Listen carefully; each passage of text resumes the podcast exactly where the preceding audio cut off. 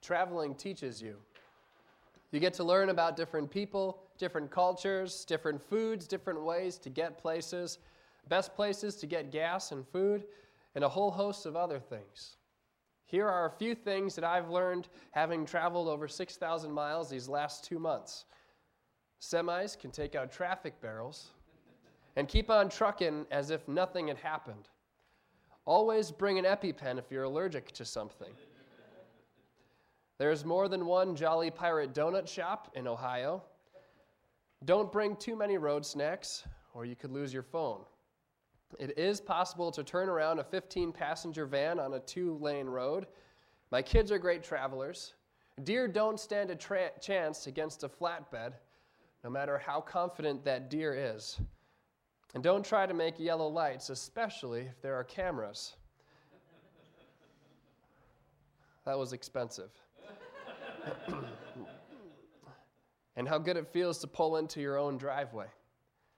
And no matter how far you drive, God is still watching over us. And those are just things that I've learned en route. There isn't enough time for me to list all of the things that I've learned at these destinations where I've been traveling to. We find in our text this morning the patriarch Jacob on his own journey. And while stopping to rest one evening, Jacob's rest is interrupted by some unexpected visitors.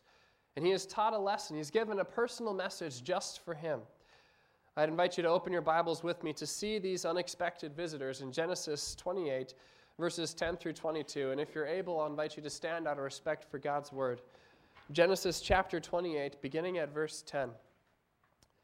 Then Jacob departed from Beersheba and went toward Haran. He came to a certain place and spent the night there, because the sun had set. And he took one of the stones of the place and put it under his head and lay down in that place. He had a dream and behold, a ladder was set on the earth with its top reaching to heaven, and behold, the angels of God were ascending and descending on it. And behold, the Lord stood above it and said, I am the Lord, the God of your father Abraham and the God of Isaac. The land on which you lie I will give to you and to your descendants. Your descendants will also be like the dust of the earth, and you will spread out to the west, and to the east, and to the north, and to the south. And in you and in your descendants shall all the families of the earth be blessed. Behold, I am with you, and will keep you wherever you go, and will bring you back to this land. For I will not leave you until I have done what I have promised you. Then Jacob awoke from his sleep and said, Surely the Lord is in this place, and I did not know it. He was afraid and said, How awesome is this place! This is none other than the house of God, and this is the gate of heaven. So Jacob rose early in the morning and took the stone that he had put under his head and set it up as a pillar and poured oil on its top. He called the name of that place Bethel. However, previously the name of the city had been Luz. Then Jacob made a vow, saying, If God will be with me and will keep me on this journey that I take, and will give me food to eat and garments to wear, and I return to my father's house in safety, then the Lord will be my God.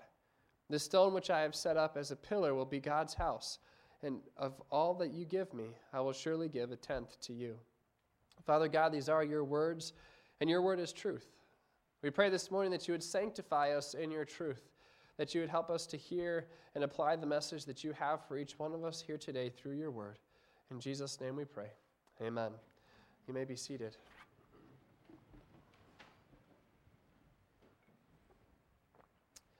Ever since before Jacob was born, he was making a name for himself. In Genesis chapter 25, verse 22 explains that Rebekah's twins were struggling with one another while in the womb. And I can understand that. There's only so much room in the womb. It makes sense. When people hear that I'm a twin, the next question that comes is Are you identical? No, Jeremy and I are not. And then the next question comes Who's older? And being competitors, Jeremy and I always competing between one another. I used to tell people that Jeremy lost the cage match and I kicked him out. That's why he's older. That might be me rewriting history a little bit, but that, in my mind, sure, that's I'll tell myself that. But sometimes, but we still end up competing against one another. But back to Rebekah in our text, she asked the Lord what was going on in her body, and the Lord responded. The Lord tells Rebekah, There are two nations in your womb, And two peoples will be separated from your body, and one people shall be stronger than the other, and the older shall serve the younger. The next verse you read about is the red kid, the kid who was born first, and his name is Esau. Esau is the oldest. And then the next verse we find Jacob comes. And what does the text say about Jacob? In verse 26 of chapter 25, says that he came forth with his hand holding on to Esau's heel. So his name was called Jacob, which means one who takes by the heel or supplants or replaces. In the next verse we read, the boys are already all grown up. They grow up fast, don't they? Esau is a daddy's boy, and Jacob is a mama's boy. One day, Jacob has made some stew, and his twin brother Esau was hungry. And he asks his brother, his twin, for some food, and he tells him, I, I love how Esau asks or kind of demands. He says this, Please let me have a swallow of that there red stuff. He sounds like a little bit like a redneck. But please let me have some of that red, some of that there red stuff, for I am famished. And what does his loving, helpful brother do? He gives him a bowl of stew and says, Oh, yeah, here you go, Esau. I made more than I could eat, so here, have a bowl. But that's not what the text says. No, his loving brother doesn't do that. A faithful brother would, but not Jacob. A loving brother would, but not Jacob. A compassionate brother would, but not Jacob. No, true to his name, he demands Esau's birthright in replace of this in payment for this stew. And he replaces Esau then as the firstborn, meaning that he would get the double portion of the inheritance. And Esau says, Well, what good is an inheritance if I die? And so he foolishly sells off his birthright for some red stuff there. And we don't even know what it is. But since then, Esau's name was changed to Edom. If you read throughout Scripture, you'll come across a people named the, called the Edomites. They weren't necessarily friends of Israel, but they all come back to Esau and this bitter rivalry between Jacob and Esau. But the next time Jacob is mentioned in Scripture is in chapter 27.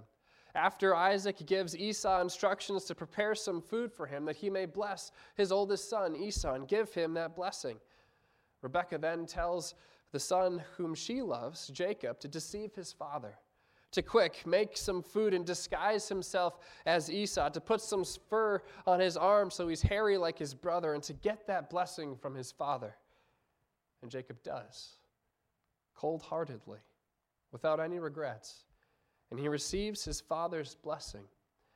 Now may, the God, now may God give you of the dew of heaven and of the fatness of the earth and an abundance of grain and new wine, and may people serve you and nations bow down to you.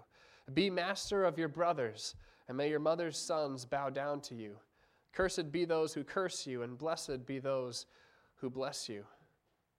For a competitive twin, this sure sounds like a good blessing, doesn't it? Your brothers are going to be your servants from here on out. Jacob receives a blessing and he leaves. And Esau arrives just after Jacob had left only to find out that there's no more blessing left to give. Essentially, though he was the rightful heir and the blessing should have been his, he was scratched away from the will. And Esau is furious. And he bore a grudge against Jacob. And can we blame him? Would any of us act any differently here if these situations, if this situation happened to you? Esau longed for and waited for the day when his father would die so that he could kill his brother and get back what was rightfully his. When Rebekah told, is told of Esau's intentions, she tells Jacob to take off, to flee, to run to his uncle's house until Esau simmers down a bit. And the next chapter begins with Isaac telling Jacob to go fetch for himself a wife and even tells him where to go, to go to Padan Aram. And then we get to our text, Genesis chapter 28. We see here in verse 10 Jacob departs for his journey. In verse 11, after traveling for some time, he grabs a stone to lay his weary head on. He's fleeing for his life, and this is the best thing that he has to comfort him. This is the only thing that he has to comfort him, to help him sleep at night, is a rock. to put his head on. Think about that the next time you complain about your pillow being too firm. Jacob leaves fleeing for his life, and the only comfort he has is a rock in the miles between him and his brother who is out to kill him. And Jacob fell asleep and has a dream. And Jacob sees a ladder bridging the gap between earth and heaven. It's not a ladder for Jacob to climb up to get to heaven on. It's actually not for Jacob at all. Instead, Jacob sees angels of God going up and down. And then Jacob sees something. The text says, And behold, behold, behold. These are all unexpected things that Jacob never would have imagined in a thousand years. And behold, we see someone standing at the top of the ladder. And who is it that Jacob sees in the text? In verse 13, the Lord. And the Lord speaks to him. And he tells Jacob who he is. He says, I am the Lord, the God of your father Abraham and the God of Isaac. And that's where the explanation of who he is stops. It's interesting that the Lord doesn't refer to himself here as Jacob's God, does he? Just the God of his father and his grandfather. Then the Lord does something remarkable once again. He makes a promise to Jacob. The Lord promises to give him the land that he is lying on, and not only to him, but to his descendants. He's talking, the Lord is talking about Jacob's descendants, and he still hasn't even found a wife yet. He's on his way to find one, but he doesn't have one yet. The promise continues that his descendants are going to be too numerous to count. There'll be as many as the dust of the earth, and they will spread out. And Jacob, who so far has only been a cause of strife and contention in Scripture, hears from the mouth of the Lord that in him and in his descendants all the families of the earth will be blessed. All the families of the earth, including the family of Edom, his twin, his brother who wants to kill him, including your family and mine. Can you imagine what that must have been like? Fleeing for your life and now you're being told that you're going to change from a source of anger and almost a name being a curse to a source of blessing. How unworthy Jacob must have felt. And the promises still continue on. The Lord promises to be with Jacob, not just for the rest of his journey, but until the Lord accomplishes what he has said he would do. He promises to bring him back to this land safely he's giving this scoundrel protection. Why? What has Jacob done to deserve the favor of the Lord? Absolutely nothing. You'd expect the opposite. You'd expect a message of judgment for deceiving his father and for robbing his brother. The Lord shows Jacob his grace in spite of all of his sin and in spite of all of his failures. He receives grace. The Lord is up to something bigger. He's continuing the promise that was given to Rebekah of two nations fighting in her womb, the promise that was given to his father Isaac, the promise that was given to Abraham, the promise that was given to Eve. The seed of the woman that was promised so long ago is being further defined, further narrowed down. The seed is getting closer to coming. Though the Savior wouldn't be born for another 2,000 years, he's getting closer. The Lord hadn't forgotten his promise. He was working his plan of redemption, and in the process, redeeming the scoundrel, Jacob. It's interesting to note that this promise wasn't simply passed down because of Abraham's and Isaac's DNA, even though the promise was for their descendants. But when the Lord speaks to Jacob, he doesn't refer to him as Jacob's God, though he was Abraham's descendant.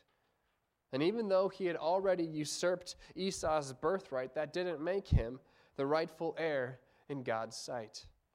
The family of God isn't chosen by genetics and it's not chosen by thievery either, but instead by faith in the promise.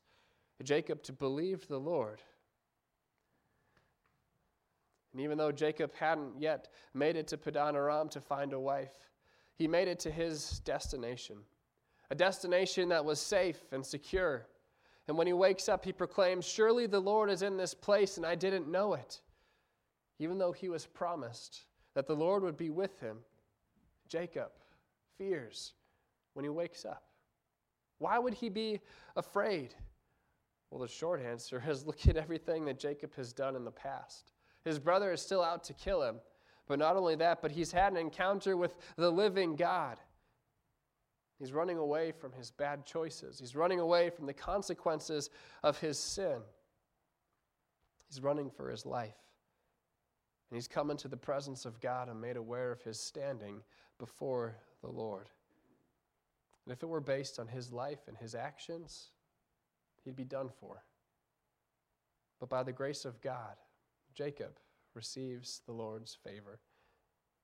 And so he wakes up early and he uses his pillow for a pillar and he anoints the stone. He anoints that stone and renames the place Bethel, house of God. And he makes a vow to the Lord, saying that if God will indeed be his provider and his protector, if he will indeed come through with everything that he has promised, and he returns to his father's house safely, then the Lord will be his God. And the stone that he set up as a pillar would be God's house. And Jacob, the supplanter, Jacob, the thief, Jacob, the unloving and the greedy, the taker, would become a giver. And he would give back to the Lord a tenth of all that he has and of all that the Lord gives him.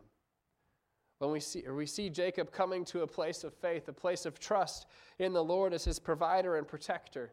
And moving on throughout the story in Genesis chapter 35, Jacob again returns to Bethel and he fulfills his vow to the Lord. And he and everyone who is traveling with him, everyone whom the Lord had blessed him at this time, his servants, his family members, they come and they rid themselves of their idols, and they bury them there. And the Lord becomes their Lord, and they worship Him alone. The Lord is their God, and they are His people. And later on in the chapter, God changes Jacob's name to Israel and promises that from him he would be the father of a nation and a community of nations from him, and that kings would come from his very DNA. The Lord had brought Jacob safely to his destination faith and dependence on the Lord, hope and the promise that was spoken to him, trust and worship. It wasn't a quick journey.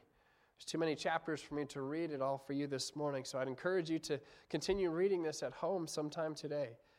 It wasn't an easy journey, it wasn't a fearless journey, and it wasn't without Jacob stumbling along the way. But all the while, the Lord was his protector, the Lord was his provider and the Lord was his sustainer. The Lord took this fearful swindler and formed Israel, his people, all by the promise. The Lord continues to call unworthy sinners to be his people by faith. Maybe this morning you find yourself in a similar situation as Jacob. That you're trying to outrun your sin, your lies, your deceit, your selfishness. You put on a good face, but deep down you know the scoundrel that lives inside your heart to keep him or her hidden. But you can't, can you? But take heart. The Lord had in mind you and your family when he told Jacob that all the families of the earth will be blessed in him by his seed. And that seed is Christ. And in Christ, that sin that you are running from or that you are trying to hide has been dealt with. So don't try to hide it anymore, but bring it to the light of Christ. Confess it and be forgiven. Because the Lord continues to call sinners to repentance and faith the unworthy, the lost, the broken, the arrogant and the greedy, the abuser and the abused, that they would all see the Lord as their provider, their protector, their sustainer that they would see the forgiveness Christ won at the cross and that they too would receive it for themselves. Every one of us in our earthly lives are on a journey in which the Lord is continuing to reveal himself to you, calling us to himself. And at the end of this journey, there are only two destinations. If you continue in sin or continue trying to run away from your sin or doing this life all on your own, that destination is hell. But if you acknowledge your sin and your own unworthiness, and confess it to God and trust in Jesus and what He has done for you, then that destination is heaven. It's full of blessings and peace and happiness and joy. May the Lord in His grace be with each one of you on your earthly journey and bring you safely home to be with Him in heaven forever. Let's pray. Father God, we thank you and we praise you for your word and its truth, that your word is living and active. And Lord, that your word can pierce through our hearts and our spirits. This morning, as we see the character of Jacob, Lord, we see a lot of, I see a lot of resemblances of myself, Father. I pray that you would forgive me for those things. Help us all to see our own unworthiness before you and to confess our sins before you and to find that forgiveness that you have received, that you have won. And to receive that forgiveness that you so graciously, freely give to each one of us. I pray, Lord, that you would be with our friends and family members who don't know you, that they would come to know you. Father, that you would teach us your grace and help us to live in that grace and to show that same grace to those around us, that they too might know that you are the Lord and your love for them. In Jesus' name we pray. Amen.